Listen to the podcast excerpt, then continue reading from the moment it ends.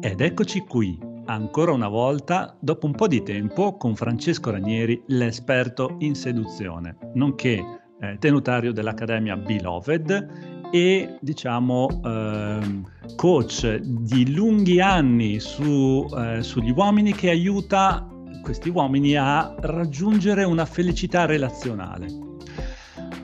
Ciao Francesco. Ciao Daniele, allora sono estasiato dalla presentazione, veramente fantastica. Grazie. Hai detto bene, sì, dopo una lunga attesa siamo ritornati per una nuova e lunghissima serie di podcast sulla seduzione. Perché possiamo dire anche questo, non so se hai visto, ma comunque nonostante siamo stati fermi per un po', comunque il podcast ha girato parecchio, Io vedo le statistiche che salgono continuamente, quindi l'argomento è sentito. Sì, condivido quello che dici, infatti anch'io ho notato che anche se siamo stati comunque inattivi per molto tempo, anche perché poi i nostri ascoltatori scopriranno i motivi del perché, non è che siamo scomparsi, ma perché abbiamo lavorato, diciamo, dietro le quinte per progetti sempre sulla seduzione. Effettivamente ho notato che comunque vanno molto, perché sicuramente l'argomento è sentito, ma anche perché chiaramente la nostra capacità di raccontare, la nostra bravura ovviamente, insomma, non ha eguali, quindi ovviamente... Infatti ringraziamo tutti quelli che ci seguono, sì, e certo. Io direi che adesso andiamo dritti al nocciolo della questione. Parliamo ovviamente di seduzione, parliamo ovviamente di come un uomo e non un ragazzino si debba approcciare correttamente a una donna, quali sono le cose da fare, da non fare, da brigare, e questo magari lo vedremo molto meglio nei prossimi podcast che andremo a fare. Ma adesso voglio magari con te affrontare un argomento, che è quello: la paura di essere giudicato e come questa possa influire sulla conoscenza di una donna e sulla voglia di conoscere una donna, e come questo potrebbe essere un freno nella propria felicità relazionale. Sicuramente è un argomento molto interessante, attinente chiaramente alla seduzione. Ne parliamo subito. Allora, chiaramente, come possiamo immaginare, la paura di essere giudicati e, diciamo, è una paura sicuramente ancestrale dell'essere umano, no? Fin, diciamo, dagli albori della civiltà. Chiaramente nella preistoria noi sappiamo che la sopravvivenza, adesso Dio la prendo un po' la lunga ma poi arriviamo, nella preistoria sappiamo che comunque la sopravvivenza era molto legata alla partecipazione di un gruppo, no? E quindi chiaramente l'esclusione, no, da questo gruppo, se vogliamo chiamarlo gruppo sociale, molti migliaia di anni fa significava comunque la morte, no, per l'individuo. Quindi la paura di essere giudicati e quindi la paura ancestrale, no, Daniele, di essere, se vogliamo, esclusi, c'è rimasta fino ad oggi. Ora chiaramente cosa succede? Che al giorno d'oggi nel nostro mondo, tra virgolette così, paragonato alla preistoria di Blade Runner, chiaramente non è che l'esclusione oggi porta alla mancata sopravvivenza dell'essere umano, ma porta a tutta una serie di artifici negativi che possono incidere chiaramente sulla performance, sulla socialità, no? Sul esprimersi se stesso nei confronti sì degli altri, ma in fondo cosa sono gli altri? Sono un po' il mondo, no? Perché i collegamenti con il mondo, con gli altri, sono un po', diciamo, la somma di chi siamo. E quindi chiaramente avere il timore di essere giudicati porta ovviamente comunque ad un freno. Ora il punto qual è? Allora, diciamo il presupposto che in fondo tutti noi, tutti gli esseri umani hanno l'abitudine, l'educazione a giudicare. Quindi ricevere un giudizio non è mai in qualche modo così... Com'è? Guarda, se possiamo anche scendere un po' meno nella preistoria ma andare nella nostra attualità, in effetti noi anche da bambini non facciamo altro che chiedere l'approvazione e il giudizio dei nostri genitori quando si fa qualcosa, quindi ce l'abbiamo proprio nel DNA questa cosa. Esattamente, ma tu chiaramente, come spesso succede, butti sul tavolo un'altra carta vincente quando tu parli di approvazione. Se infatti, ora vedi, questi argomenti chiaramente andrebbero affrontati in ore, no? Però ovviamente dobbiamo stringere in pochi minuti. Ora, su questa carta vincente che tu metti sul banco, quindi l'approvazione, è chiaro, facendo un piccolo passo indietro, caro Daniele e caro ascoltatori, senza scendere nel dettaglio e prolungarci comunque molto, è chiaro che se io in passato, se vogliamo nell'infanzia, ho ricevuto, diciamo in maniera semplicistica, poca approvazione, no? Da parte dei miei genitori, è chiaro che la mia influenza poi da adulto sul giudizio, sulla paura in qualche modo di ricevere un giudizio e mi posso escludere, no? Dalla socialità, ovviamente per me, persona che ha vissuto questa tipologia di situazione, ha un peso molto maggiore. Certo. Invece la persona d'altra parte che ha la capacità di strutturare, tra virgolette, anche qua passami il termine, Daniele, ascoltatori, un termine semplicistico, una certa strafottenza, se vogliamo chiamarla così, nell'infanzia, è possibile che da adulto abbia un'influenza sul giudizio quasi, se vogliamo, marginale. Ora, fatto questa piccola premessa che comunque era interessante, ti ringrazio di questa carta vincente, come dicevo tutti giudichiamo, quindi non è così banale ricevere comunque un giudizio. Ora, il discorso però cos'è che succede? Che diventa la questione preoccupante quando il giudizio effettivamente ti limita, quando va a limitare dei tuoi desideri che poi la paura del giudizio possa portare comunque a dei rimpianti. E quindi questa, diciamo, è la grossa problematica, perché nel momento in cui, è chiaro, lo subiamo tutti, però se poi arriva ad essere veramente un impedimento molto forte, dobbiamo cercare di capire come uscirne. Ora, per fare questo, dobbiamo anche capire in fondo chi è la persona, il profilo, no, Daniele, che comunque spesso ha questa influenza forte sulla paura di essere comunque giudicati. Allora, inizialmente può sembrare, e spesso sembra, una persona, diciamo così, mansueta, no?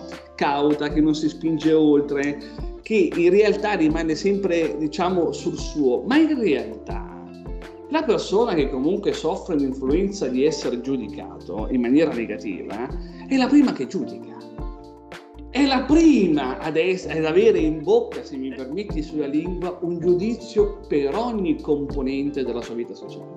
E in effetti mi sa che hai proprio ragione su questa cosa. Ora, ma attenzione però, la cosa interessante, ora, perché questa persona che da una parte, no, soffre giudizio altrui, quindi quello che possono pensare, no, le persone esterne, ma dentro di lui, no, nella sua mente, cova un giudizio estremo sugli altri. È il primo magari a giudicare, no? Ciò che esattamente.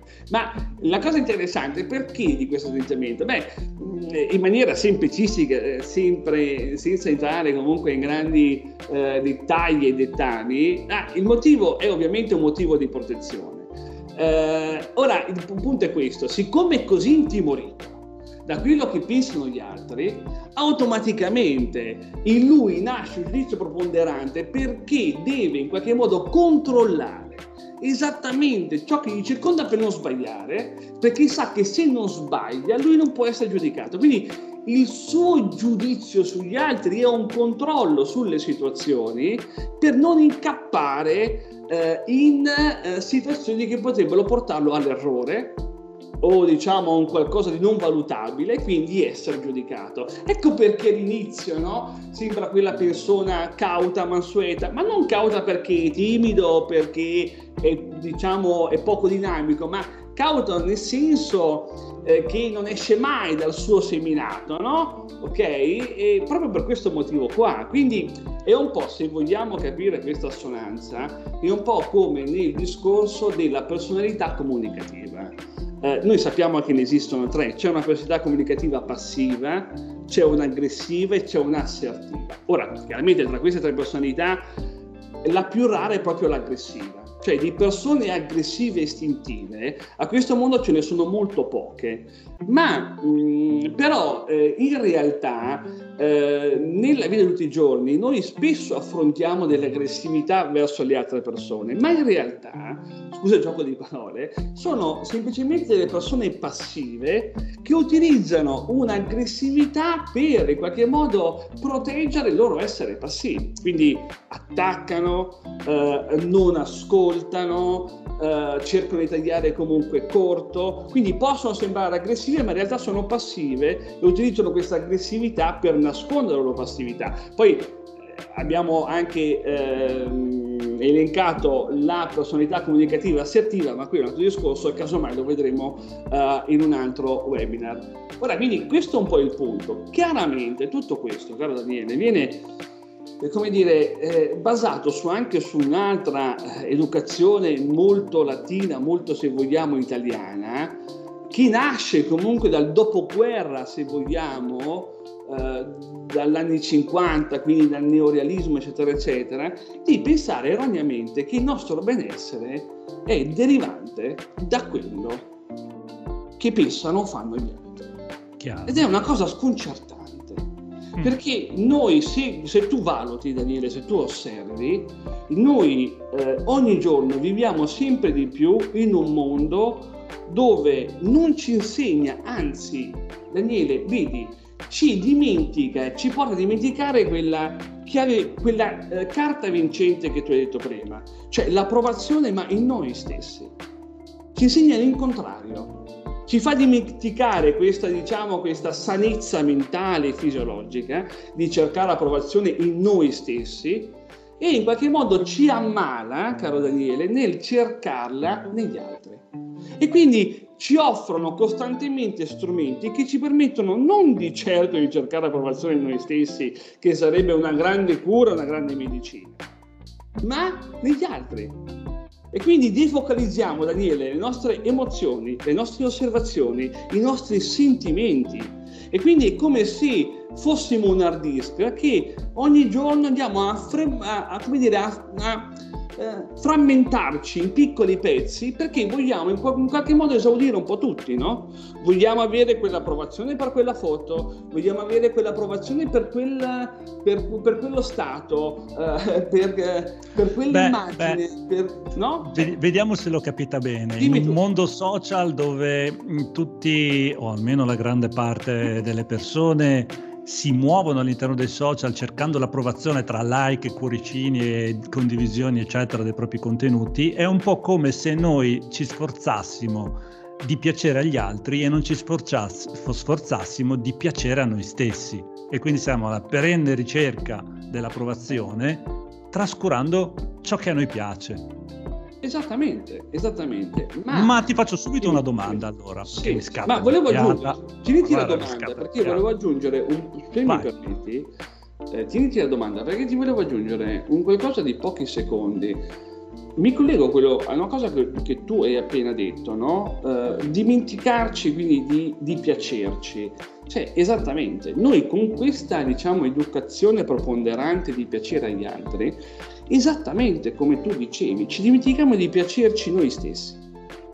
Quindi questo ci porta ad un teletrasporto di noi stessi nel cercare quindi di assomigliare sempre ad un prototipo. E se non ci assomigliamo noi stiamo male, perché ci siamo dimenticati come piacerci noi stessi. Questo poi si sfocia anche in persone che fanno veramente molta fatica ad avere un rapporto con il loro corpo, lineare. Chiusa parentesi, vai con la domanda, perdonami, ma volevo fare questa precisazione che trovavo interessante. Sì, quindi abbiamo capito che il primo elemento di infelicità, per un uomo in questo caso, è quello di focalizzarsi fuori, quindi piacere agli altri e non focalizzarsi su se stessi. Ma se vogliamo scendere un po' più nelle nostre corde seduttive, no? Questo concetto che è espresso, quindi a livello di seduzione con la donna o del rapporto con la donna, come locali, cosa succede, cosa provoca questi tuoi concetti nella relazione uomo-donna? Beh, allora diciamo chiaramente che se il giudizio, quindi la paura di essere giudicati, la persona la vive in questo modo, io mi chiedo anche se ha una vita e riesce ad avere una vita relazionale, perché non è scontato e non è banale. Chiaramente questo porta ad una staticità, uno potrebbe pensare a un timore, ad una paura, quindi di esporsi, no? Di fare, quindi di avere quella minima, signori, non dico essere seduttori per carità, ma quella minima maschile proattività, no? Verso le donne. Io chiaramente so se riuscirebbe questa persona di me. Anche perché le donne non sono stupide e probabilmente si accorgono se un uomo, ciò che fa un uomo lo fa per piacere a lei e non per piacere a se stesso, e quindi diciamo annulla un po' la sua personalità per accontentare quella della donna o del suo gruppo sociale, perché è un discorso che si può anche allargare, no? E le donne sono intelligenti, si accorgono, no? Ma con chi sto? Con uno che è un yes man, che dice di sì a ogni cosa a mio capriccio, o è un uomo con la schiena dritta che a me piace seguire o mi piace condividere la vita? Esatto, sì, esattamente, è chiaro, esatto. E tuttavia, aggiunto a quello che tu hai appena detto, questo è un uomo già fortunato perché ha una donna comunque al suo fianco. Quindi diciamo che ha una certa fortuna, una fortuna che potrebbe tuttavia, come tu hai appena sottolineato, potrebbe durare poco. E tuttavia, ma l'hai secondo me sottolineato ancora una volta sul fatto l'uomo accondiscendente, cioè l'uomo che in qualche modo, come dicevo, non è timoroso, non è che abbia delle paure, perché poi c'è anche un'altra visione sul fatto che l'uomo potrebbe di preconcetto trovare sbagliato quella di andare da una sconosciuta, ma quella è un'altra tipologia di discorso e di personaggio, se vogliamo chiamarla così. Ma il punto del giudizio altrui si sfocia negativamente sul fatto che appunto la persona rimane sul suo, non si espone, non ha quella proattività, quindi anche se lo vedi andare da una donna, no? Lo vedi che va a onde, cioè non ci va diritto, va a scatti, fa 2 metri così. Va a onde cosa vuol dire? Che questa lo so, perché tu dovresti, allora facciamo così, fa la strada più lunga? Ma magari fosse solo quello. Allora facciamo così, una sera ti invito, diciamo, nelle sessioni di pratica, no, a onde, no, a onde vuol dire che, diciamo, che non sceglie, diciamo così, una linea retta insomma tra 2 punti, quindi la strada più veloce e quella più corta, ma va a onde, no? Capito? Cioè, cerca di non farsi vedere dalla donna quando cerca di avvicinarsi verso di lei, oppure va a scatti, fa 2 metri, si ferma, riflette, si guarda un po' attorno, ormai la donna l'ha già sgamato da 47 minuti, ma lui è nel suo mondo. Ok, quindi deve controllare le eventuali giudizi, paure che ovviamente non esistono, non ci sono, ma nel suo mondo ci sono. Fatti 3 metri, poi arriva, ma quando arrivi lo vedi quella persona che è un po' perso, no? Un po'. Vabbè, ma questo poi si sfocia chiaramente nel discorso di non essere performanti. Ma questo potrebbe essere argomento per un altro nostro podcast. Detto questo, comunque, cari ascoltatori e caro Daniele, volevo ultimare questo discorso con il dire che è chiaro che noi domani mattina non possiamo cambiare le nostre abitudini. Questo non vuol dire mettere in discussione il nostro essere connessi, la nostra capacità di comunicare in varie parti del mondo in pochi secondi, assolutamente no. Quello che volevo semplicemente dire è che delle volte noi cerchiamo delle soluzioni distanti da noi, quando in realtà sono davanti a noi, no? Come il fatto di essere giudicati. Se noi la smettessimo semplicemente di pensare ad una cosa molto semplice, di capire che il nostro benessere è derivante fondamentalmente da quello che pensiamo noi, dall'attribuzione ai nostri desideri, non da quello che pensano gli altri. Perché se noi continuiamo ad affidarci a quello che pensano gli altri, quindi continuare ad alimentare la paura di creare, di fare, nella vita non facciamo mai nulla. E banalmente, quante persone conosciamo, Daniele, io, voi, tantissime, che non fanno e non portano avanti dei desideri, delle passioni che potrebbero associarsi anche a qualcosa di grande, perché hanno paura di sbagliare, di non fare la cosa giusta, e rimangono sempre lì, dando poi colpa al caso, al destino. Ma io diversamente da voi, io cosa? Cioè, ci sarà sì una diversità, ma non è quella che tu intendi, non è una fortuna, ma è un lavoro, è una capacità, è un pensare in maniera diversa. Quindi, per finire, non sto dicendo, ribadisco, cambiamo le nostre abitudini domani mattina e cerchiamo di andare a vivere in montagna isolati, no, però cerchiamo almeno di ricordarci i fondamentali, e se vogliamo incominciare da domani in qualche modo ad attribuirci una nostra sicurezza, una nostra autostima, senza essere soggetti al giudizio altrui, perché capiamo che la nostra felicità e la nostra capacità di avvicinarsi giorno dopo giorno a ciò che desideriamo, potrebbe essere molto semplice fare questo con un piccolo lavoro. Si prende un pezzetto di carta, si mettono in campo quei desideri che realmente noi desideriamo, anche se però non li vediamo perché un po' la bassa autostima, il giudizio e tante altre paure in qualche modo coprono questi desideri, e basta in qualche modo giorno dopo giorno fare anche delle piccole azioni. Questo porterà